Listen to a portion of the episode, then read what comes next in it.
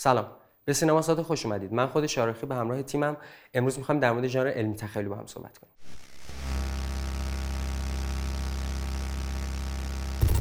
از زمانهایی به قدمت خود زمان و کهکشانهایی به فاصله خود کیهان می‌گفتند. با انگشت هیولاهایی از عمق باطلاقها و هواکش سفینه ها را نشانمان می‌دادند. هیولاهایی که شاید در آزمایشگاه ها کلونی های حشرات عظیم و جسه یا حتی شکم خود آدم ها متولد شده بودند.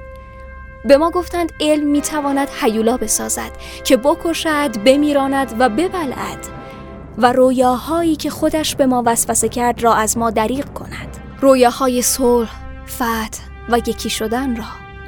خواه این گورستان رویا در کهکشانی با میلیون ها سال نوری روی سیاره مرگ باشد. خواه در همین 90 کیلومتری کیف جایی که همه به چرنوبیل یا همان مرگ میشناسندش.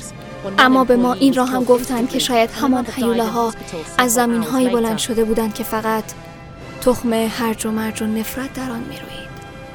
شاید دارس ویدر الان زنده بود اگر آناکین فقط 20 دقیقه روی مبل روانشناسی لم می‌داد.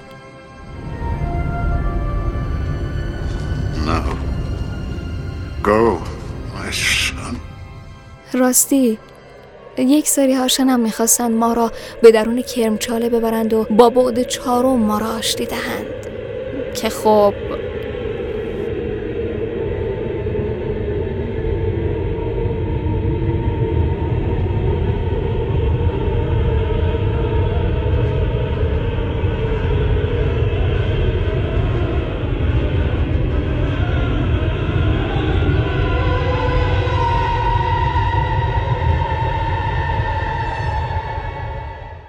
خب ممنونم از خانم نجفی گوینده ما.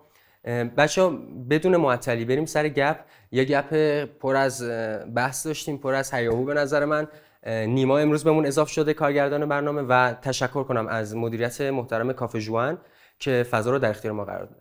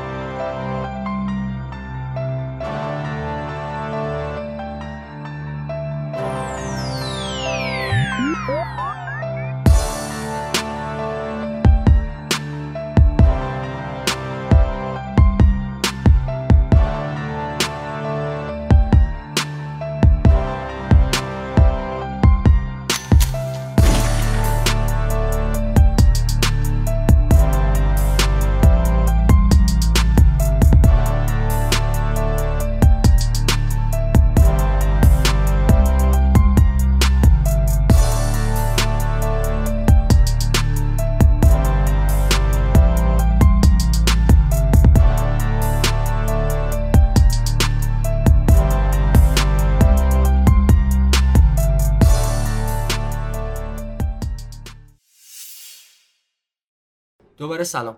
بچه اول خودتون رو معرفی کنین تا فوری بریم سراغ بحث. سید مرزی موسوی هستم طراح لباس. متین غفاری هستم بوچ بلگر نیما کمال. چه کاری؟ همه کار می‌کنم کارگردانمونه. من از نیما خواستم که امروز توی برنامه شرکت کنه چون می‌دونستم که ژانر علمی تخیلی خیلی جا واسه صحبت کردن داره و فکر کنم نیما امروز بتره کنی. من نگاه نمی‌کنم یعنی به خاطر همین بهت گفتم بله. خب بچه سوال اول جذابیت سینمای علمی تخیلی واسه شما چیه؟ چی جذابش کرده واسه شما؟ بدنکاری های قوی جلوه های بسری کات های سریع اینکه علم و تخیل و آینده رو با هم دیگه پیوند میده و به صورت یه فرمات جذابی به بیننده نشون میده من کلی بخوام بگم سلیقه من نیست اصلا علمی تخیلی ولی خب اگه فیلم خوبی ساخته بشه نه حالا صرف محتواش صرف فرمش. مثل حالا فیلم های حالا ترجیحاً قدیمی تر مهم. تا تکنولوژی کمتر استفاده کرده باشم. ولی اصلا من کلا با خود علم و تخیل تخیل که قطعا سینما باشه با علم علمی بودن سینما خیلی موافق نیستم. برای خیلی هم نگاه نمی‌کنم. به نظر من سینما مدیومیه که باید سرگرم کنه. یعنی وظیفه‌ای در قبال اینکه بخواد علمی رو من منتقل بکنه نداره اصلا سینما. و مشکل فیلمسازایی که حالا این دارن توی این ژانر فعالیت می‌کنن اینه که خیلی براشون اهمیت نداره که تو یک فرمی رو انتخاب کنی مخاطب تو سرگرم نگه داری و در پایان یک محتوایی رو منتقل بکنی پیامی رو منتقل بکنی. و همه دنبال اون پیامن متاسفانه. یعنی از فرم دوری می‌کنن که به محتوا برسن. برای همین من خیلی نمی‌تونم با این نوع سینما سرگرم بشم و سلیقه من نیست. خب حالا همین که گفتی تخیلات باشه تو تخیلات بگیم ژانری که صرفا تخیل داشته باشه فانتزی. این کلاً- خب، الان فرق فانتزی با علمی تخیلی برای تو چیه؟ اه، اگه بخوایم تئوری نگاه کنیم ژانر علمی تخیلی کلا بر پایه فرضیه های علمیه. درسته؟ ولی فانتزی بودن کار بیشتر تخیل نویسنده حالا فیلم نویس و کارگردانه. و حالا من با فانتزی راحت ترم چون چیزی نیست که تخیل رو بشه از هنر کلا جدا کرد چه سینما باشه چه ادبیات چه موسیقی هر کدوم. ولی خب از لحاظ تئوری اینه متفاوتشون. متین به نظر تو چی؟ فرق بین ژانر علمی تخیلی با ژانر فانتزی چیه؟ خب ببینید ژانر فانتزی بیشتر به چیزایی می‌پردازه که در واقع اگه هم بخوایم نمی‌تونن واقعیت داشته. باشن. ولی علمی تخیلی به قول یکی از نویسنده های معروف این ژانر اه، چیزی که تخیله و به همراه علم و کل تاریخ بشر هم چیزی جز تخیل و علم نیست. و برای همین تفاوت چندانی از نظر شما چطور؟ فانتزی از نظر من یه اسطوره می‌سازه. یعنی میاد یه شخصی و قهرمان جلوه میده. علمی و تخیلی به نظر اصلا علمی جداگونه است و تخیلی, تخیلی هم جداست. یعنی تخیل ساخته ذهن نویسنده یا فیلمنامه نویسه ولی علمی از علم استفاده شده برای بهبود روند فیلم در فیلم تخیلی. یعنی تخیلی ترش نشون میده به خاطر همین. یعنی قهرمان سازی ممکنه نداشته باشه؟ چرا؟ قهرمان سازی داره ولی کم رنگ تره تخیلش بیشتره. یعنی اون چیزی که نویسنده یا کارگردان تو ذهنشه رو به نمایش می‌ذاره. ولی فانتزی از اون اول مشخصه که یک قهرمانی توی داستانه و یه اسطوره داره می‌سازه که پایان کار داستان داره یه اسطوره و یه قهرمان. یعنی منظورت اینه که علمی تخیلی سعی می‌کنه اون قسمت داستانش رو اون بیس علمی بودن این تخیلی که ما داریم می‌بینیم رو بولد کنه. ولی فانتزی یه داستانه که با شخصیت سازی بیشتر بولد میشه. نه اصلا من میگم از علم تو فیلم تخیلی استفاده میشه نه اینکه فیلم حتما ژانر علمی داشته باشه. یعنی از مثلا جلوه های ویژه یا هر چیزی که از علم استفاده باشه با استفاده بشه در تخیل بیشتر یعنی بیشتر تخیلیش کنه. من نمیگم حتما فیلم علمیه اونی که علمیه یه جورایی به نظرم میشه فیلم آموزشی یا مستند. اصلا از علم استفاده میشه برای بهبود تخیل. یعنی مثلا مثلا این میمونه که ما از فتوشاپ یا ادیت استفاده می‌کنیم روی عکس. عکسمون رو بهتر جلوه میده. به خاطر این میگم. وگرنه تو تخیل مثلا می‌خواد یه چیزی تخیلی رو نشون بده. از علم استفاده می‌کنه که تخیل پررنگ تر باشه کیفیتش بیشتر باشه. به نظر من اینجور سوال از متین شروع می‌کنم. چون تو قاعدتا کارگردان مورد علاقه توی این زمینه نداری. داری؟ کوبریک رو می‌تونم کوبریک رو دوست داری؟ آره. کدوم فیلمش؟ 2001 پلیس. چرا به نظرتون اون فیلم فیلم خوبی بود؟ ببین کوبریک کلا کارگردانی که فرمش بر محتواش غلبه می‌کنه. خب؟ فیلم بعد هم داره مم. که بر اساس رمان ساخته مثل شاینینگش که من باش مخالفم. ولی کوبریک توی کارگردانی استفاده از تکنیک. نمیگم صرفا خود تکنیکا نوع استفاده از تکنیک. نوع استفاده از دوربین از صدا از جلوه ویژه. ایناست که کوبریکو یک کارگردان خاص می‌کنه توی تاریخ. خب؟ مگر ما مثلا با اینکه تو اون زمان فکر کنم سال 1969 بود ساخت. اه، 2001 و خیلی سال پیشه. الان نولان داره مثلشو می‌سازه کپیشو داره می‌سازه. با این تکنولوژی خب حالا میگه من تکنولوژی استفاده نمی‌کنم. برای من مهم نیست. برای من مهم اینه که تو چطوری داری می‌خوای محتوا تو من منتقل کنی. خب داره از اون یه جوری حالا وام دارشه نمی‌خوام این کپی می‌کنه. وام داره ولی باز هم فرمی نداره. در کوبریک فرم داره. ناخودآگاهش توی فیلم قالبه و اه، ناخودآگاهی تبدیل به فرم میشه و قطعا محتوا تولید می‌کنه. خب چی نولانو الان باعث شده که کارگردان محبوبی بشه در سطح جهان؟ big production حس می‌کنن و sponsoring هر کار big production ی که محبوب نشده.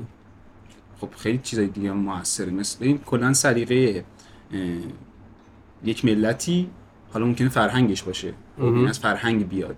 ولی نولان کلا اون پیچیدگی که میده به فیلماش و حالا من نمی‌دونم حالا دوستداران سینما نگاه می‌کنن چه علاقه دارن به این پیچیدگیه ولی خب مثلا من نقد می‌خونم منتقد نوشته که خیلی فیلم خوبی بود چی نفهمیدم. واقعا حال کردم. خب؟ خب. یعنی اینجوری لذت می‌برم. من نمی‌دونم چه لذتی داره این دقیقا. یعنی یک گره گشایی برای من نداره نولان. و این باز هم بحث من نیست من اصلا نمی‌خوام به اونجاهاش برسم. مثلا اول با نولان مشکل دارم. اینکه حرف تو می‌خوای توی سینما بزنی سینما اصلا جای این حرف نیست.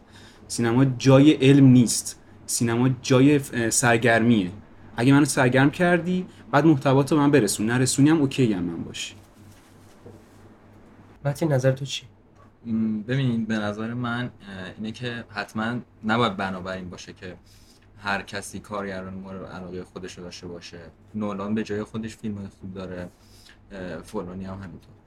و می... نولان کدوم فیلمش؟ برای تو. برای من اینترستلار چرا؟ به خاطر اینکه این فیلم همه چیز داره دیگه با من مثلا چیزی نیست که نشون یعنی فیلم کاملیه. آره فیلم خب کامل. چه ویژگیهایی هست که باعث میشه اون فیلم فیلم کاملی باشه؟ چه آیتمایی در کنار هم قرار داده شده که کامل شد خب ببین یکی از اولین فاکتوراش موسیقی خیلی خوبشه که اون پس زمینه گذاشته. یکی دیگه هم داستانشه چیزی که راجع به همه چیز حرف می‌زنه. زندگی خانواده زمین کارهایی که یک سری گروه دارن اون پشت انجام میدن برای نجات بشریت. کوانتوم فیزیک سیاه‌چاله universe کلا. و خب اون جوری که نولان به تصویر کشیده اول تا آخر فیلم ها و همه چیزو به هم مرتبط کرده به نظرم. خیلی جذابه و خب نمی‌دونم دیگه مثلا یه نفر چی از یه فیلم. خب قرار نیست همیشه توی یه فیلم یه pack کامل در مورد تمام موضوعات باشه خب درسته میگم که همین یعنی نه فکر؟ کنم متین نگفت همه موضوعات گفته بود یه پک کامل از تمام ویژگی های یک فیلم ویژگی های خوب یک فیلم که در کنار هم کاملش کرده. مثلا تصویر خوب داستان خوب گفت بازی. در مورد خانواده. نه ببین منظورم این نیست که همه فیلم ها حتما باید همینجوری باشن میگم این فیلم اینجوری بود و به نظرم خوبم بود. آره. شما شما می‌خوای بگی؟ نه من اگه بخوایم راجع به این تصاویر صحبت کنیم که خب. می‌تونیم حرف بزنیم. آره یعنی همین الان بگو. به. نظرم همین الان بگو تا تو بحثش‌ایم شاید خانمم روی این فیلم نظر. داشته باشه این راجع به اینترستلار یه سری نکته ها گفتیم. حالا نوشتم موسیقیشو اه، باهات موافقم. خب که هانس زیمر ساخته. ولی داستانشی که یه سری نکته ها گفتی راجع به داستان زمین نجات بشر کوانتوم universe اینا اینا هست تو فیلم. خب ولی صرفا هست تو فیلم. چیزی به من نمیده. حس برا من نمی‌سازه. پیام پس نمی‌تونه اصلا منتقل بکنه. نجات بشر برای من توی فیلم در نمیاد. چرا در نمیاد؟ چون من دانشمند شخصیت پرداخت شده ندارم. چون من زمین شخصیت پرداخت شده ندارم. این الان بخواد همه اینا نشون بده به که فیلم مثلا 3 ساعت بشه باید بکنه 5 6 فیلم اصلا نساز سریال میشه. فیلم نسازه. نه سریال میشه. ببینید ببینید کارگردان وقتی فیلم می‌سازه نه وقتی که دوست داره وقتی که نیاز داره. هر هنرمندی. هنرمند وقتی محتواشو تولید می‌کنه که نیاز داره. برای نیاز هنرمند بگو. خلقه. نیاز هنرمند خلقه. کسی خ... هنرمند تا خلق نکنه روحش آزار می‌بینه. خب؟ کارگردان وظیفه ای نداره بیاد چون دل حال می‌کنه فیلم درست کنه. بعد نیاز داشته باشه. هم خودش هم جامعهش. هنرمند برای جامعهش فیلم می‌سازه. این وهله اول. خب.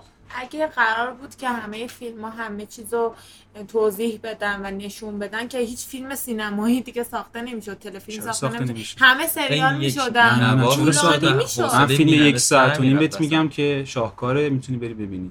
چی؟ برز هیچکاک سایکو هیچکاک برگمان کوبریک همه اینا فیلم سازایی خب که درسته ولی خب تو نظرت اینه که میگی همه فیلم ها باید یه جوری باشن که همه چیز رو توضیح داده باشن صد درصد. من دارم ببین سینماه.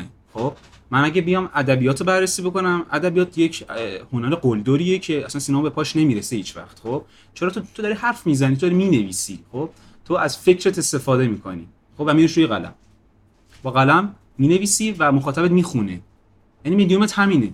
ولی سینما میدیومی نداره که گفتار داشته باشه. مدیومش مدیوم تصویره. تو بعد همه چیز من نشون بدی. نه اینکه تو صرف گفتنت باشه. آره فیلم هست نریشن داره روش. طرف یه داستانی برات تعریف می‌کنه. این هم به درد من نمی‌خوره. من بعد ببینم. مثل رویندو هیچکاک. توی سی ثانیه به من نشون میده. سکانس اول فیلم طرف چی کار است چی کار می‌خواد بکنه چه پیشینه ای داشته. توی سی ثانیه. کجا داره زندگی نه می‌کنه ببین الان کتاب یا رمان داریم که حتی از یه فیلم بهتر می‌تونه حس رو به خواننده منتقل کنه. دقیقا من همین دارم میگم. دلیل نمیشه که یعنی اگه یه فیلم ساختیم از اون کتابی که داره یه داستان رو تعریف می‌کنه بهتر دیده بشه. اون سریال یا فیلم زوم می‌کنه روی یه موضوع. و قرار نیست همه موضوع رو باز کنه و بگه خب، آقا اینجا اینجوریه بحث من اونجا- همینه دقیقا. بحث من اینه که اگه قرار نیست یک موضوع رو باز کنی پس اصلا پیش نکش. یه موضوع می‌تونه باز آفرین. کنه. یه موضوع من نه نشون بده و بپرداز. برای من بسازش خلقش کن. شاخه به سه تا شاخه سه تا می‌دونی می‌دونی. من فکر کنم بذار منم حرف بزنم. بگم که نیما حدس می‌زنم میگه که م، پرداخت خیلی مهمه. ما هیچ جز از فیلممون داستانمون یا چیزی که داریم می‌بینیم حتی چیزی که می‌خونیم نباید واسمون گنگ بمونه. یه سری از چیزا توی فیلم یا سینما باید گنگ بمونه تا جذابیت خودش داشته باشه. موافقم. خب این که ببین مثلا. الان یه کارگردان میاد یه چیزی رو شروع می‌کنه و من توی فیلم می‌خوام که اون چیزی رو که شروع کرده توی فیلم بهش بپردازه به طرق مختلف و بعدش هم تمومش کنه. حالا این که مثلا اگه گنگ بیاد به همه جزئیات بپردازه که مثلا فلان دانشمند با فلان فرمون رو اینا چی کار کرده که این تونسته بره فضا توی سیاه چاله خب یکم برام کسل کننده میشه و من اینو دوست ندارم خب نه ببین تو اول بعد دانشمند برای من بسازی بعد بعد فرمول برای من بسازی و بعد سیاه چاله رو برای من بسازی. هر کدوم از المان هایی که تو به من نشون توی تصویرت توی قابت باید برای من ساخته بشه. منی که اینترستال نگاه می‌کنم نه دانشمندی می‌بینم نه خونه ای می‌بینم نه خانواده ای می‌بینم نه عشقی می‌بینم نه نجات بشر که اصلا برای من هیچ اصلا معنی نمی... پیدا نمی‌کنه. یه نقدی بود نوشته بود که اون عاشق اینه که زمین رو نجات بده. دانشمند اصلیمون که مکانه بازی کرده. تو عشق به دخترش رو نمی‌بینی توی فیلم. ساخته نمیشه. خونواده من نمی‌بینم. خواهرش با داداشش کلا تو کانتکتن. یه جایی اصلا تو نمی‌فهمی چه رابطه‌ای با هم دیگه دارن تهش که تو کتاب خونن خب؟ تو چطوری می‌خوای بچه رو نجات بدی وقتی اینو برای من نساختی؟ یه عشق معمولی برای من خب. نساختی. اون تیکه که نشسته بود توی فضا فیم فضا پیما داشت می‌رفت و ویدیو داری ضبط می‌کرد شروع کرد بگه کردن دیگه تمام چیزی بود که نشون داد از یک سوال. وقتی که زمین رو تلاش می‌کنه که نجات بده در نهایت خانواده خودش هم نجات میده دیگه. یعنی تلاشش هم برای خودشه هم برای کل بشری خب من اوکی با این موافقم. می‌خواد زمین نجات بده چون زمین رو دوست داره. می‌خواد خانواده‌شو نجات بده چون خانواده‌ش رو دوست داره. درسته؟ نه. چون می‌خواد زمین رو نجات بده برای چرا می‌خواد اینکه زمین نجات بده؟ برای اینکه خودش و خانوادهش دوست داره. آفرین. دوست داشتن کو؟ من نمیبینمش هیچ نه. حسی من نمی‌بینم. یعنی تو کن، همین الان- همین- حرف متینم توی این هست دیگه دو تاشون آره. دارن میگن عشق رو دیدیم عشق. کار. تو میگی ندیدی دختر. ببین ما یه پدر داریم یه دختر داریم. درسته؟ صرف دانشمند بودنشون. رابطه پدر دختره. غیر از همون اولش که تو ماشین نمی‌دونم بعد 200 متر خونشون فاصله گرفتن تو ماشین در اومده چنگولک بازی در آورده. رابطه من نمی‌بینم. حس نمی‌بینم عشق نمی‌بینم. بعد رفته تو فضا دیگه من اصلا دختری نمی‌بینم. دختره برا من کاملا دوره. الان بیام باش همزاد پنداری کنم که پدرش ازش فاصله گرفته. هیچ معنی برای من نداره. هیچ کدوم. دیگه برای یه سکانس های میاره نشون میده زندگی دختر دیگه که بعد جسیکا میاره. کافی نیست. کافی نیست برای من. خب برای تو کافی. خب برای تو کافی. برای بیان اون حسش ببین کافیه. دیگه نه ببین الان این قبول موضوع... کنیم اگه اون صحنه هانس زیمر نبود ساخته نمی‌شد. موسیقی متن. چقدر تاثیر داره اونجا؟ آره. دقیقا خیلی تاثیر داره پس هیچ هنری کارگردان نداشته عملا هیچ. هنری نداشته ببین اون تو داری الان میگی همه یه کارهایی بلدن جز کارگردان خب اگه کارگردان نباشه که اصلا کل نه. داستان مثل دارم هنزیمر رو میگم هنزیمر موزیسین فیلمه آه. آره. کارشو خب برای از نظرش ببین، نقطه قوت اون سکانس موزیک خودش بوده موسیقی متنش خود بازیگر و اون جلوه ها ویژه‌ای که داشت خب دیگه ببین جلوه راست ویژه که نداره ویژه که نداره بازی اصلا. که؟ بازیشون که خوب بود. کاملا خود ساخت خودشون ساخت. نگاه کن. آره همون منظور ببین بازیشون که خوب بود. موسیقی خوبی هم اومده بود رو کار. میخندی؟ بازی بازیشون بد بود؟ از نظر آقای کمالی کلا همه چیز بد. نه ببین نه، این این وسط جریان این نیست که مثلا کل فیلم بده.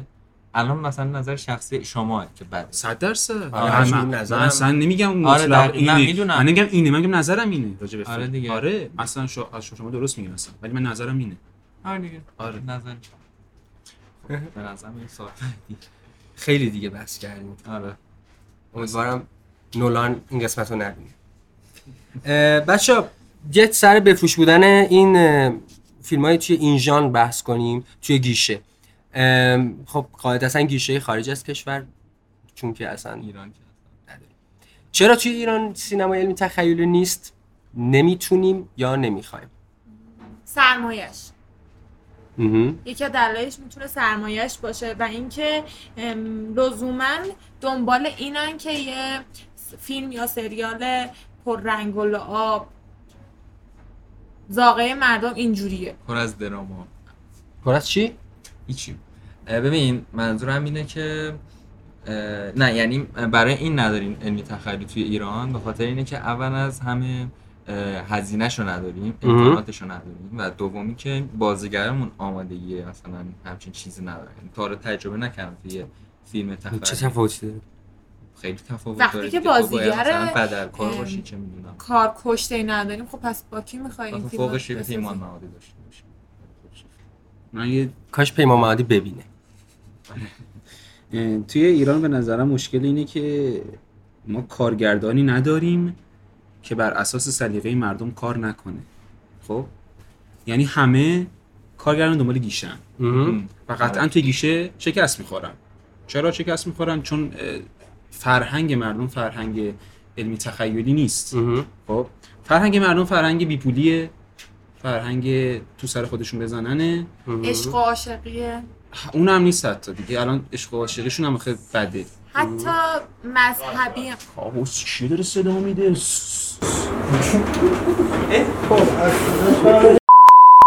با این نظر من اه، راجع به سینمای ایران اینه که کلا کارگردان ها دنبال نه تنها تجربه تازه نیستند بلکه می‌خوان اون کلیشه ها رو دوباره تکرار بکنن و چشم دوختن به گیشه ها خب شما فرهنگ علمی تخیل نداریم ملت ما حالا چه از قبل چه الان هنوز هم فیلم علمی تخیلی نه طرفدار آنچنانی داره قطعا دارن کسی که سلیقه‌شون باشه ولی خب یعنی تو تو. تو, میگی که ژانر علمی تخیلی توی ایران و بیننده های فیلم ایرانی درصد فیلم. های ایرانی نه بیننده های ایرانی محبوب نیست محبوبیت فیلمایی که الان دارن می‌سازن رو نداره. این قطعا هر ژانری ممکنه مخاطب من- خاص خودش رو داشته باشه خب؟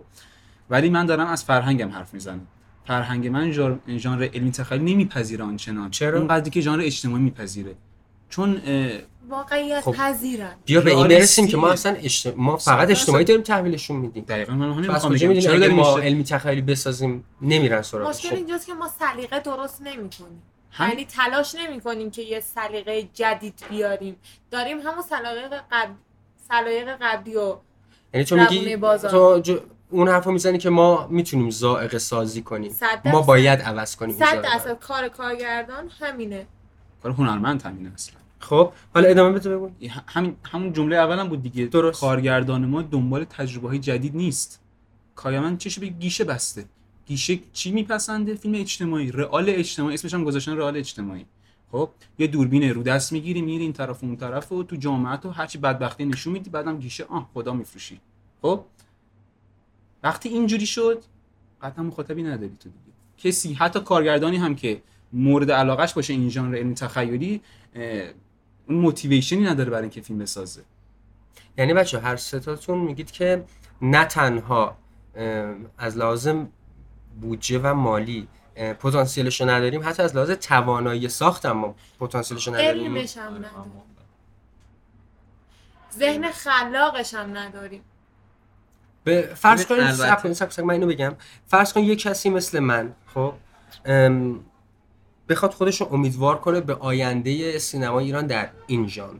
چه چیزایی باید تغییر کنه تا ما برسیم به اون حد؟ شروع. شروع قضیه با کجاست؟ خب اگه ببینید من نمی‌شناسم کارگردانی که بخواد از پس این ژانر بر بیاد کلا. توی ایران. ولی قطعا آدمای مستعدی هستن. کارگردانی که هنوز شناخته شده نیستن. ولی خب می‌تونن شروع بکنن. یعنی هنرمند گفتم کی فیلم میساز وقتی نیاز داره. انقدر نیازمند شدی که فیلم بسازی بساز. خب؟ چون قطعا وهله اول برای هر هنرمند اینه که اون کاری که می‌خواد رو انجام بده. درست اون خلقی که می‌خواد رو انجام بده. برای همین هر کسی باید شروع بکنه. یعنی وهله اول اینکه ما یه آینده ای امیدواری حتی. خب. امیدوارانه بخوایم به آینده نگاه بکنیم. درست. باید یه شروع بکنیم بالاخره. ما از هیچ جایی هنوز شروع نکردیم. خب از ایران فراتر بریم شما تو این زمینه حرف داشتید؟ الان تو ایران نه ولی خب ای خب آره. تو ایران؟ یکی از دلایلی که ما تو ژانرهای مختلف هیچ فعالیتی نداریم به نظر من اینه. حالا هنرمندامون هم ممکنه که ببینن. درسته؟ و شاید هم ناراحت بشن. ولی یه عده خاصی یه جورایی یه مافیایی تشکیل شده. درسته. هم در زمینه کارگردانی کلا. کادر و بازیگرا. 50 نفر بازیگر سینما رو ول نمی‌کنن. تغییر نمی‌کنه. هیچ کس نمیره هیچ کس نمیاد. همون کسی که ژانر اجتماعی داره کار می‌کنه میاد ژانر عاشقانه کار می‌کنه. کلا وقتی طرف رو می‌بینی یاد فیلم مثلا می‌دونی میگه این فقط عاشقانه داره کار می‌کنه. خب بریم توی بحث هالیوود فعلا. حالا در مورد بفروش بودن این فیلم ها توی گیشه هالیوود با هم بحث کنیم. خب ببین به نظر من یکی از عنصرهایی که باعث شد خیلی پرفروش بشه ژانر علمی تخیلی سینمای مارول بوده. یعنی نمیگم که خوب بوده یا بد بوده ولی به هر حال از ده سال پیش کارش رو شروع کرد و با آیرون من و چهار شگفت انگیز اومد تو کار. از همون اول یه اتاق فکر داشتن و برنامه ده سال آیندهشون رو کامل چیده بودن. و همینجوری محبوبیتشون بین مردم بیشتر شد و مردم مثلا می‌رفتن سورو می‌دیدن و می‌گفتن خب بریم سراغ دیگه فیلم های این ژانر و آره دیگه نولان هم همچنین نقش خیلی زیادی داشت. شما؟ به نظر من یکی از دلایلش که پرفروش بوده اینه که صحنه های جذابی داره. یعنی اومده خلع هیجان زندگی ما رو پر کرده. به خاطر همین بیننده وقتی می‌خواد اون خلع پر بشه میره سمت این فیلم علمی تخیلی و یه جورایی خلع پر میشه نیازش برطرف میشه. هیجان زندگیش یکم تا یه حدودی میاد بالا. آره حالا اینی که من گفتم تنها دلیلش نبود خیلی دلایل دیگه بود. ولی خب یکی از عناصر مهمش همین فیلم های خوبی بودن که مردم رو جذب کردن. من بخوام تکمیل کنم. حرف بچه ها رو. دیگه نمی‌خوای چیزی بگی؟ نه نه نه نه. حرفشون درسته. نولان گفتم. باش. بگو. این مسلما فیلم های علمی تخیلی. خب یا رمان علمی تخیلی. علاوه بر اینکه اون هیجانی که بچه ها ازش گفتن رو باید داشته باشه یعنی ما می‌خوایم علمی تخیلی هم می‌تونیم دو بخش کنیم. های علمی تخیلی قبلا بودن خیلی ترسناک بودن حتی تا یه حدودی. خب؟ حتی تو همزاد پنداری می‌کنی. حتی گودزیلایی که چی بود اسم کارگردانش؟ بگو. کارگردانش زیر نویس می‌کنه.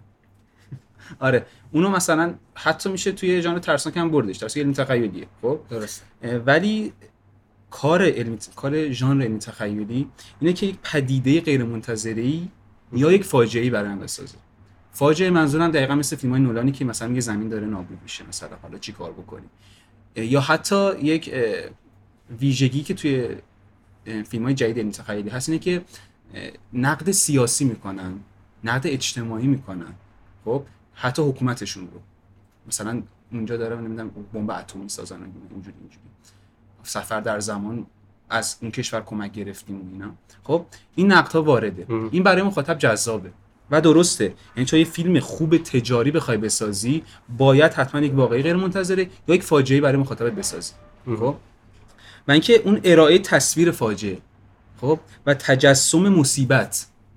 که توی قابی به من نشون میدی توی مدیوم تصویر به من نشون میدی خیلی مهمه. برای همینه که اینا همش نتیجه می- اون هیجان هر چی بچه‌ها گفتم اونا همش نتیجه می یک فیلم خوب. فیلم تجاری خوب. که گیشه میپسنده خب بریم سوال سوال کات. خب بچه سوال آخرمون سوالی که همیشه می‌پرسیم. یه فیلم به انتخاب خودتون از کل تاریخ سینمای ایران یا جهان هر چی که بخواید کدوم رو دوست دارید توی سینما ببینید؟ من اه، 2022 فضایی از کوبریک. منم آواتار از جیمز کامرون. جیمز کامرون. چرا؟ به خاطر جلوه های ویژه خوبش و خود فیلمش. شما؟ من مریخی کارگردانش هم ریدلی اسکات. چرا؟ به خاطر تخیل جذابی که داره. خیال پردازی بجایی که داره. تخیل جذابی یعنی چی؟ یعنی یه خیال پردازی که دل آدمو نمی‌زنه. مشتاق می‌کنه که فیلمو ادامه ببینم تا تهش ببینم. خب ممنونم ازتون. این قسمت به پایان رسید. بازم تشکر می‌کنم از مدیریت محترم کافه جوان. آدرسش دوباره زیر نویس میشه. نوشیدنیاش هم خوب بود. بود. بریم و خب بچه ها می‌دونم که قسمت سمون یه ذره با تاخیر آپلود شد. ولی خب توی این فاصله ما دو تا آیتم به برنامه اضافه کردیم. چون معتقد بودم نویسنده علاوه بر اینکه حالا من ذره اذیت می‌کنم ولی خب استعدادشون فراتر از این قضیه است. ما دو تا بخش به نام پارودی سینما و انیمیشن اضافه کردیم. بریم آموزش فیلمنامه رو با آریان شهریاری در قالب انیمیشن ببینیم و برگردیم. سلام خدمت بینندگان عزیز سینما ساده. به قسمت اول سینویس توی قسمت سوم سینما ساده خوش اومدید ما قصد داریم یه سری مبانی ابتدایی فیلمنامه نویسی رو به شما یاد بدیم و امیدواریم بتونید توی پایان این جلسات فیلمنامه‌ای که توی ذهنتونه رو بنویسید.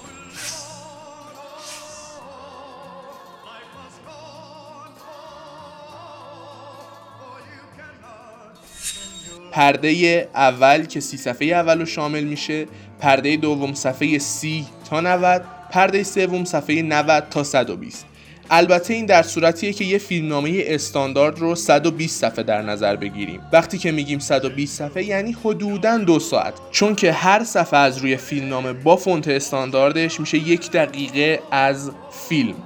بریم با هم چند تا فیلمنامه رو مثال بزنیم تا ببینیم این پرده اول چیه.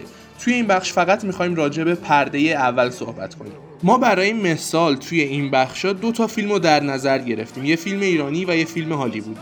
فیلم اول فیلم مقصای کوچک زنگ زده به نویسندگی و کارگردانی هومن سیدی و فیلم دوم جانگو اثر کوئنتین تارانتینو. حالا چرا این دوتا فیلم؟ چون که مقصای کوچک زنگ زده میشه گفت نسبت به بقیه فیلمنامه های ایرانی فیلمنامه درست و روی ساختاری داره. و حالا چرا فیلم جانگو؟ چون که فیلمنامش از حالت استاندارد خیلی طولانی تره و فیلمنامه درست و کاملی هم داره. پنج صفحه اول این فیلمنامه ها رو بیایید با هم نگاه کنیم. منظورم از پنج صفحه اول دقیقا همون پنج دقیقه اول فیلمه. البته روی فیلم جانگو این مقیاس خیلی طولانی تر میشه چون 200 دقیقه فیلمه. توی پنج دقیقه اول شما باید کاراکتر محل زندگی و نوع شخصیتش رو برای مخاطب مشخص کنید و باید توی اون پنج صفحه اول یه هیجان خیلی زیادی به مخاطب بدید تا مخاطب جذب فیلم شما بشه ما توی پنج صفحه اول فیلم مقصای کوچکی زنگ زده چی می‌بینیم؟ رقص، دعوا، درگیری، محل زندگی، نوع شخصیت، حرف زدن کاراکتر توی جانگو چطور؟ که این اتفاق بین صفحات اول تا دوازده فیلمنامه میفته ما توی صفحه اول با محیط آشنا میشیم با جامعه با زمانی که این فیلم توش اتفاق میفته شخصیت اصلی و شخصیت مکمل کاملا برای ما روشن میشن که چه جور شخصیت هایی دارن. جانگو یه آدم سرد و خشک و دکتر کینگ هم یه آدم مهربون و مخالف بردهداریه و کاملا این دوتا شخصیت برای ما در میاد و متوجه میشیم که باید این دوتا شخصیت رو توی ادامه فیلم ببینیم. و این نوع رفتار رو از این شخصیت ها انتظار داریم. بعد از این پنج صفحه اول می‌رسیم به عنصر بعدی مهم فیلمنامه یعنی توی صفحه 15 فیلمنامه. همه اینا در صورتیه که ما یه فیلمنامه رو 120 صفحه در نظر بگیریم. بازم تکرار می‌کنم. صفحه 15 ما دقیقا میشه کاتالیزگر یک. کاتالیزگر توی علم شیمی عنصریه که واکنش رو به سرعت در میاره. توی فیلمنامه هم همینه. داستان به سرعت میفته توی مقصای کوچک زنگ زده صفحه 15 همون دقیقه 15 فیلم شاهین متوجه میشه که برادرش یه یتیم خونه داره و اصلا به شاهین خبر نداده و شاهین یه خشم خیلی کمی نسبت به برادرش پیدا می‌کنه و توی همون چند صفحه ما سکانس های منتاج شده می‌بینیم که به دلیل ریتم بالا بازم ما رو به فیلم جذب می‌کنه و سرعت فیلم میره بالا. یا آخر هفته ها میره جمعه ها. داشت منه یا تو؟ و اینجوری باشه بعد از چهارشنبه بره اشتباه می‌کنی اونجا نمیره. و کجا میره؟ یتیم خونه.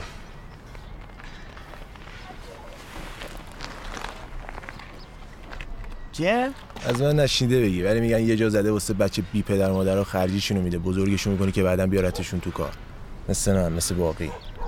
من داشتشم چرا نمی‌دونم؟ هیچ کس نمی‌دونه مخفیه. بفهمن دارش می‌زنم. معلومه که نباید بدونی. مخفی تو از کجا می‌دونه منم آمارش بهم رسیده. نه هر کی گفته چرت گفته. دیگه بچه نمی‌گیره. اگه بود به من می‌گفت. اینجوری میگه که شهر نشه که فکر کنن سرش تو لاک خودشه. اگه بود به من می‌گفت. من داشتشم می‌دونی چرا کار گنده بهت نمیده؟ چون یه بار کار داد گند زدیم توش. چون می‌دونه واسه شاخ میشی.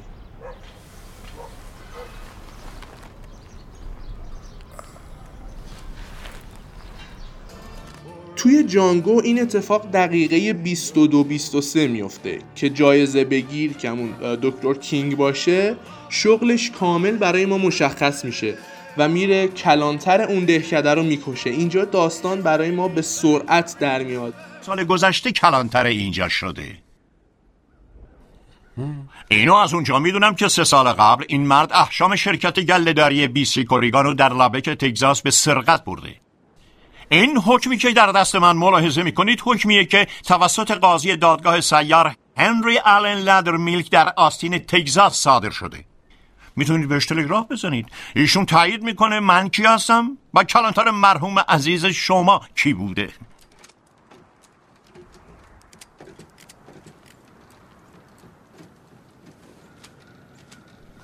به عبارت دیگه مارشال شما دیویست دلار به من بده کارید بیایم یکم جلوتر. دقیقه سی فیلم نامه که اسمش کاتالیزگر دوه. اینجا باید یه اتفاق خیلی مهم بیفته. شخصیت ما باید یه جمله خیلی مهم بشنوه و باید درامی به وجود بیاد که هدف اصلی داستان مشخص بشه. هدف اصلی داستان به این منظور که ما بفهمیم داستان ما چه هدفی داره و شخصیت اصلی ما قرار دنبال چه هدفی بره. توی این بخش کاتالیزگر دو ما یه توضیح نسبتا طولانی هم داریم راجع به شخصیت پردازی که اونو توی جلسات آینده که می‌خوایم راجع به شخصیت های فیلمنامه و شخصیت پردازی صحبت کنیم حتما بهتون میگم. توی دقیقه سی مغزهای کوچک زنگ زده به ما نشون میده که یه فیلم از خواهر پخش شده و شاهین می‌خواد بیفته دنبالش که ببینه چه کسی این فیلمو پخش کرده و این هدف اصلی ما میشه. پاشو بینم بابا پاشو واسه بینم. موضوع اصلا کار نیست. چیه پس موضوع؟ فیلمشو دیدی؟ از خواهرت یه فیلم اومده بیرون. فیلم چیه؟ آیه پسر توی ماشین شاسی بلند. مطمئنی شوره بود؟ آره. بهش میگه رو سرش داره پشت موهاتو ببینم. همین یه چیزی دیگه هست. همین که داشت واسه خانواده من بسته. نه من دیگه چیز دیگه هست که بهمون نمیگی یا نه؟ من تا تاشو ندیدم. ببینم فیلمو. ندارم من. دست داشت کوچیکم بود تو گوشیش داشت. داشت دکی گرفته بود؟ نمی‌دونم ولی شهر روزتونم می‌دونم توی جانگو چطور؟ این اتفاق صفحه 50 میفته یعنی ما کاتالیزگر دو که باید توی صفحه سی داشته باشیم به دلیل time زیاد اینجا توی صفحه 50 می‌بینیم. جایی که جانگو با دکتر کینگ همسفر میشه تا همسرش رو پیدا کنه. و این هدف اصلی ماست. دوست داری این زمستون رو با هم شریک بشیم؟ شریک بشیم یعنی چی؟ یعنی تو امسال زمستون تا زمانی که برف آب بشه با من کار می‌کنی. منم یک سوم جایزه همو میدم به تو. در نتیجه این زمستون یه خورده پول در میاریم و وقتی برف آب شدن من خودم برات میگردونم گرینویل. بعد میگردیم ببینیم همسرتو کجا فرستادن. و اما یه بخش فرعی توی فیلمنامه که بهش میگیم نقطه عطف. نقطه عطف پلیه که شخصیت رو به سمت مشکلش میکشونه. یه پل می‌زنه. از صفحه اول که ما داریم فقط با شخصیت آشنا میشیم و پرده دوم که هدف اصلی رو داره دنبال می‌کنه. و حالا این پل چیه؟ شاید ممکنه فقط یه اتفاق خیلی کوچیک یه کلمه بیفته. مثلا توی مغزهای کوچک زنگ زده کاتالیزگر اینه که خواستگارا نمیان. خیلی راحت. و این باعث میشه که شخصیت اصلی بیفته دنبال اینکه ببینه چرا خواستگارها نیومدن و این شخصیت رو به مشکلش نزدیک می‌کنه. گفتی دخترانه دیگه از دست اون در رفته ردش کنی بره. یا خبر مرگشو میاری یا خبر مرگ تو خودم تو محل پخش می‌کنم. توی جانگو جایی که نشستن دور آتیش و دارن افسانه برای هم تعریف می‌کنن. و دکتر کینگ متوجه میشه که جانگو همسرش رو از دست داده و جانگو رو متقاعد می‌کنه که برن دنبال همسرش. جانگو. من شک ندارم که تو یه روز بانوی محبوب تو نجات خواهی داد. ولی وجدانم اجازه نمیده بذارم تنهایی بری گرینویل. مرکز برد فروش های میسیسیپی جای مناسبی برای تو نیست. آزاد باشی یا نه جای خطرناکی. این بود جلسه اول ما. لطفا روی فیلمنامه هایی که می‌خونید یا فیلم هایی که می‌بینید این موارد رو بررسی کنید. خیلی به دردتون می‌خوره توی تمرین کردن. اگه دوست دارید یه فیلمنامه بخونید معمولا فیلمنامه های ایرانی پیدا نمیشن توی اینترنت. اما فیلمنامه های خارجی شما کافی فقط اسم فیلم و یه screenplay و یه PDF بنویسید. مثلا Django screenplay PDF و راحت فیلمنامه رو پیدا کنید. و خیلی راحت مطالعهش کنید و تا برنامه بعد که می‌خوایم راجع به پرده دو صحبت کنیم خدا نگهدار. خب بچه همونطور که گفتم یکی از بخشایی که به برنامه اضافه شده پرده سینماست که اومدیم یه ذره با فیلم شوخی کنیم. مجری این قسمت هم پدرامه و چیزی هم که من الان دارم می‌بینم ظاهرا در مورد فیلم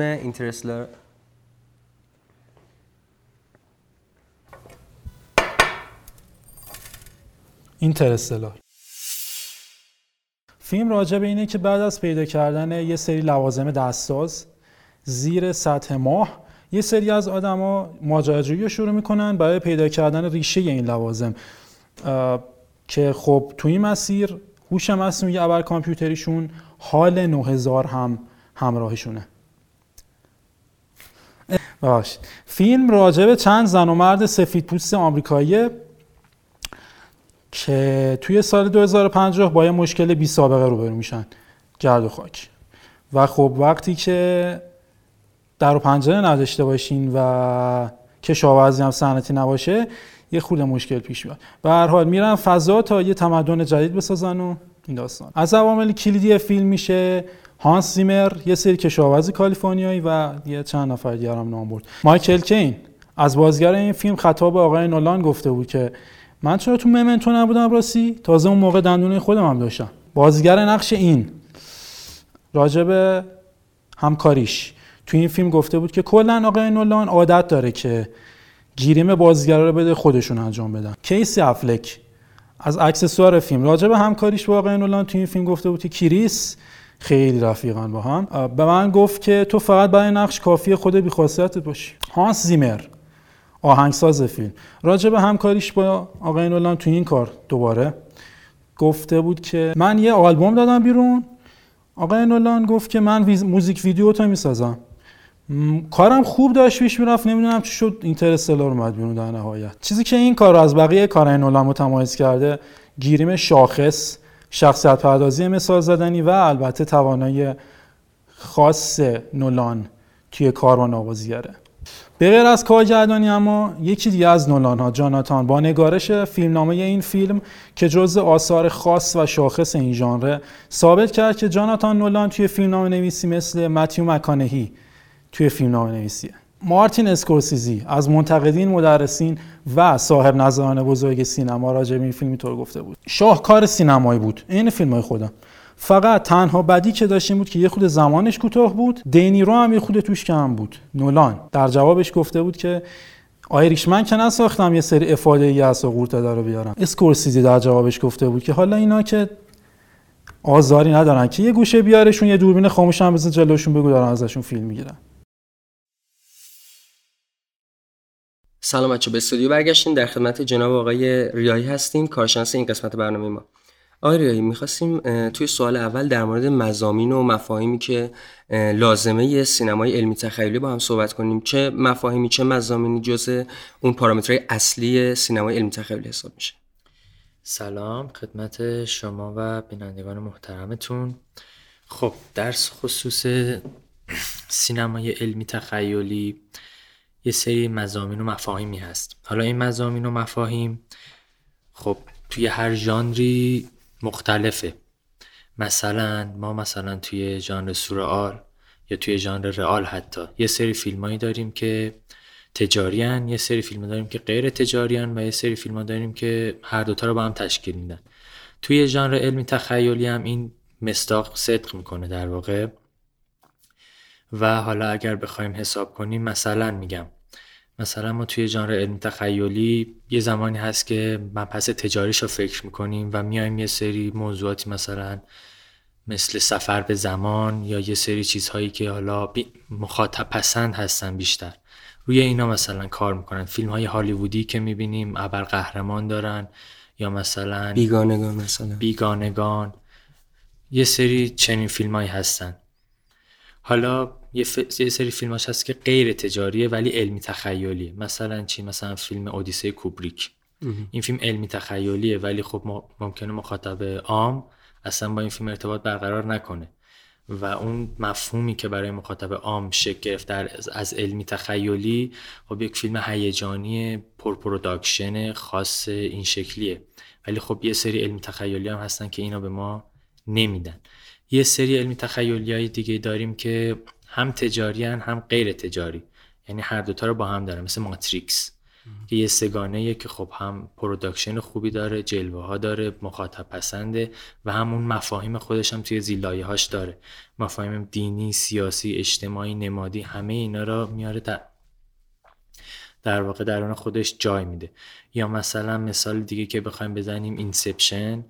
بازی یه مدل دیگهش هست که خب این فیلم هم یه فرم روایی داره برای مخاطب خاص و هم اون هیجان و تعلیق داستانگویی و اون ایده خاصی که داره. خب مخاطب عامم با خودش درگیر می‌کنه. خب با توجه به اینکه ما سال به سال و در هر دهه پیشرفت عظیمی توی تکنولوژی داشتیم تفاوت بین فیلم هایی که در گذشته ساخته می شده با فیلم هایی که امروزی هستن مثل مقایسه همون اودیسه از کوبریک با همین اینترسلر از نولان. اینا چه تفاوتی کردن؟ آیا این تفاوت فقط صرف جلوه های بسری بوده یا مزامین هم دست به تغییر, دادن؟ خب ببین اون ابتدا خب بهتره بگی که می‌بینم مثلا جورج ملیس وارد کرد این ژانر خب جورج ملیس. با چه فیلمی؟ با فیلم سفر به ما خب اون فیلم چی بود؟ حالا یک تخیلی بود صرفا که یه سری آدم می‌رفتن به ما حالا مثلا نولان اومد توی فیلم اخیرش همین یکی دو ساله. خب ما یه فیلم این شکلی داشتیم دیگه. اون بازیگری که می‌رفت سفر به ماه می‌کرد و بعد چندین سال از عمرش میگذشت برمیگشت و دخترش مثلا پیر شده بود خودش جوون شده بود. این اون مدل بود ولی این الان نولان مثلا اینجا اومده یه مدل دیگه اجرا می‌کنه. یا مثلا این پله پله مفاهیم زیلایه مفهومی بهش اضافه شد. یعنی اول مثلا صرفا مثل فیلم دراکولا یا مثلا حالت وحشت داشت صرفا جنبه بسری داشت ولی کم کم یه سری مفهوم بهش اضافه شد. کارگردانه این مطرح توی این ژانر آیا دیدگاهی خاص خودشونو دارن یا نه؟ صرفا همه ادامه دهنده یه مسیرن حالا ادامه دهنده راه همن یا نه؟ هر کدوم دیدگاه خاص خودشونو دارن توی این زمینه نظری های خاص خودشونو دارن؟ خب مطمئنا هر کارگردانی با دیدگاه و زاویه خودش داره پیش میره دیگه. مثلا اگه بخوایم اسپیلبرگ رو مثال بزنیم بیشتر سمت سینمای تجاریش داره پیش میره. اما مثلا نولان رو بخوایم مثال بزنیم. خب اون یه سری ایده های جذاب داره وارد فیلماش می‌کنه. یا مثلا برادران واچوفسکی که سگانه ماتریکس رو ساختن و خب خیلی حرفهایی که ما نمی‌دونستیم و اون بحث ماتریکس رو پیش کشیدن برای ما. علت اینکه ماتریکس یک یه نقطه عطف بزرگ بود توی تاریخ سینما ولی قسمت دو و سه نتونست به اون قدرت برسه چی بود؟ ماتریکس یک خب اون زمان جلوه بصری داشت یه production سنگینی داشت که تا اون زمان کمتر تو فیلم دیده شده بود. و خب توی ماتریکس بیننده با این حجم از مثلا پیشرفت و تکنولوژی هیجان زده شد. و اون دیگه به چشمش اومد و حالا ماتریکس دو و سه بیشتر می‌رفت سمت جنبه های فکری و مفهومی و نمادیش. تا دیگه بحث بصری و جلوهی آیرای با بچه ها که توی گپ صحبت می‌کردیم تقریبا آیرای با بچه ها توی گپ صحبت می‌کردیم تقریبا سر مخصوصا کارهای نولان. تقسیم شده بودن به دو قطب مثبت و منفی. خب نظرات مثبت و عمدتا نسبت به کارهای نولان می‌دونیم. اما اون نظرات منفی که بود و حالا کمتر شنیده بودیم؟ یکی روی این بحث بود که نولان یه سری مفاهیم رو وارد می‌کنه اما به تعداد زیاد ولی با سطح کم خیلی پرداخت نمی‌کنه. به نظر شما آیا نیازه که توی این ژانر اگه مفهومی مثل عشق فداکاری نجات زمین یا هر چیزی که داریم به صورت عمیق واسه مخاطب پرداخت بشه دونه به دونه پرداختشون کنیم یا نه؟ اینکه صرفا این باعث بشه که اون پکیج ما کامل بشه. حالا در سطح همون تعریف ها در سطح اینکه در حد یک سکانس بتونیم اون رو تعریف کنیم کافی باشه. ببین این ژانر خب از اسمش معلومه علمی و تخیلی. و خب یک ژانریه که وقتی این اسمو ببیننده میگه یک فیلم هیجانی خیلی چیز با یک فیلم هیجانی روبرو میشه. و این مثل این میمونه که ما باید اون مفهوم و نمادی که مد نظرمونه رو همون جوری که مخاطب داره از فیلم لذت میباره توی ذهنشون مفهوم اونم رسوخ کنه. و حالا یه فرقی که فیلم علمی تخیلی با فانتزی هم داره همینه. ما از فیلم فانتزی کامل لذت می‌بریم ذهنمون آرامش پیدا می‌کنه ولی علمی تخیلی اینجوری نیست. همینجور که داریم از فیلم لذت می‌بریم توی اون زیلایه های مغز ما هم داره یه سری مفاهیم رسوخ میده. مثل اون ماتریکس. یعنی ماتریکس علنا نمیاد بگه من دارم چی میگم. ما مثلا محو اون جلوه ها میشیم محو اون چیز میشیم ولی کم کم داره میاد به ذهن ما میگه خب الان توی ماتریکسی. یعنی که توی ژانر علمی تخیلی خیلی روی قهرمان داستان و حالا اون مسائل مربوط به اون مانور نمیایم. اون بستری که داره داستان ساخته میشه و پرداخت میشه خیلی مهمه. حالا از جلوه های ویژش یا حالا هر چیز دیگه درسته؟ بله درست. به عنوان سال آخر سالی که همیشه از مهمونمون می‌پرسیم اگه قرار بود یک فیلم رو توی این ژانر در طول تاریخ سینما انتخاب کنید و توی خود سینما ببینید چه فیلمی رو انتخاب می‌کردید و چرا؟ خب ما چون ایرانیم تو سینما نمی‌تونیم ببینیم. خب حالا بدون در نظر گرفتن این محدودیت ها اون فیلمی که مورد علاقه شماست و دوست دارید توی فضای سینما ببینید حالا از فیلم های کل تاریخ هالیوود در هر دهه‌ای کدومه؟ من دو تا فیلم میگم. کدوم؟ ماتریکس و Inception. دلایلتون نمیشه بگیم ماتریکس به دلیل اون معنایی که درش نهفته و Inception به دلیل اون فرم روایی که به ما میده. یعنی تقریبا میشه گفت نقطه مقابل هم دیگه آره دقیقا. خیلی ممنونم ازتون. خواهش بچه با ما همراه باشید. سلام به قسمت اول تاپ 10 خوش اومدید. توی این قسمت تصمیم داریم فیلم هایی رو معرفی کنیم که انفجار اتمی توی اونا به تصویر کشیده شده. شماره 10 The Fourth Protocol محصول سال 1987 به کارگردانی جان مکنزی. شماره 9 اتمیک کافی ساخته کوین رافرتی محصول سال 1982 8 پنیک این یر زیرو تولید شده توسط ری مایلند در سال 1962 هفت. هیروشیما. فیلم های زیادی به این نام و داستان ساخته شده اما منظور ما الان فیلم هیروشیما محصول سال 1990 ساخته ی پیتر ورنر هستش. شماره 6 فیلم معروف و نوستالژیک ترمیناتور دو ساخته ی جیمز کامرون محصول سال 1991 شماره 5 Threads محصول سال 1984 4 The Sum of All Fears محصول سال 2002 با بازی مورگان فریمن و بن افلک ساخته فیل رابینسون 3. The Day After محصول سال 1983 به کارگردانی نیکولاس مایر شماره 2 Dark Knight Rises فیلم معروف آقای کریستوفر نولان محصول سال 2012 شاید جالب باشه بدونید آقای مایکل کین که نقش آلفرد رو توی این فیلم بازی می‌کنن توی یه فیلم دیگه ای هم از همین لیست بازی کردن. شماره 10 The Fourth Protocol. و اما شماره یک. فیلم داکتر استرنج لاو محصول سال 1964 ساخته کارگردان بزرگ استنلی کوبریک. اگر دوست دارید بیشتر در مورد این فیلم ها بدونید ما یک پست ویژه راجع به همین فیلم ها توی اینستاگرام سینما ساده گذاشتیم که آدرس برای شما زیرنویس میشه. راستی شما دیگه چه فیلمایی رو می‌شناسید که انفجار اتمی توی اونا به تصویر کشیده شده؟ خب تا اینجا ممنونم که همراه ما بودید. نظراتتون رو حتما کامنت کنید. یادتون نره subscribe زنگوله follow. چقدر ما همه جا هستیم. بریم و قسمت روانشناس رو هم ببینیم. تا اینجا ممنونم که همراه ما بودید. لطفا دست به گیرنده هاتون که نمی‌دونم چیه گوشی لپتاپ چیه نزنید و همراه باشید. فیلم های علمی تخیلی به خودی خودشون نه تاثیرات مثبتی دارن و نه تاثیرات منفی. یعنی اینکه به این شکل نیست که فقط تاثیر مثبت دارن و یا فقط تاثیر منفی. هر کدوم از این تاثیرات رو می‌تونن داشته باشن و این بستگی به عوامل خیلی زیادی داره.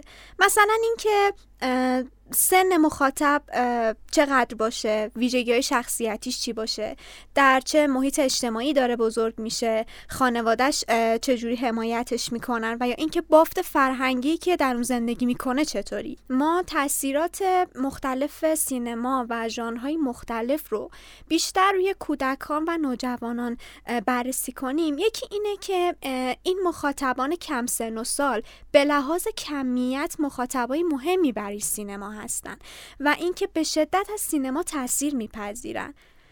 البته خب هر چقدر که سن مخاطب ما بیشتر میشه مسلما مرز بین واقعیت و خیال شفافتر میشه.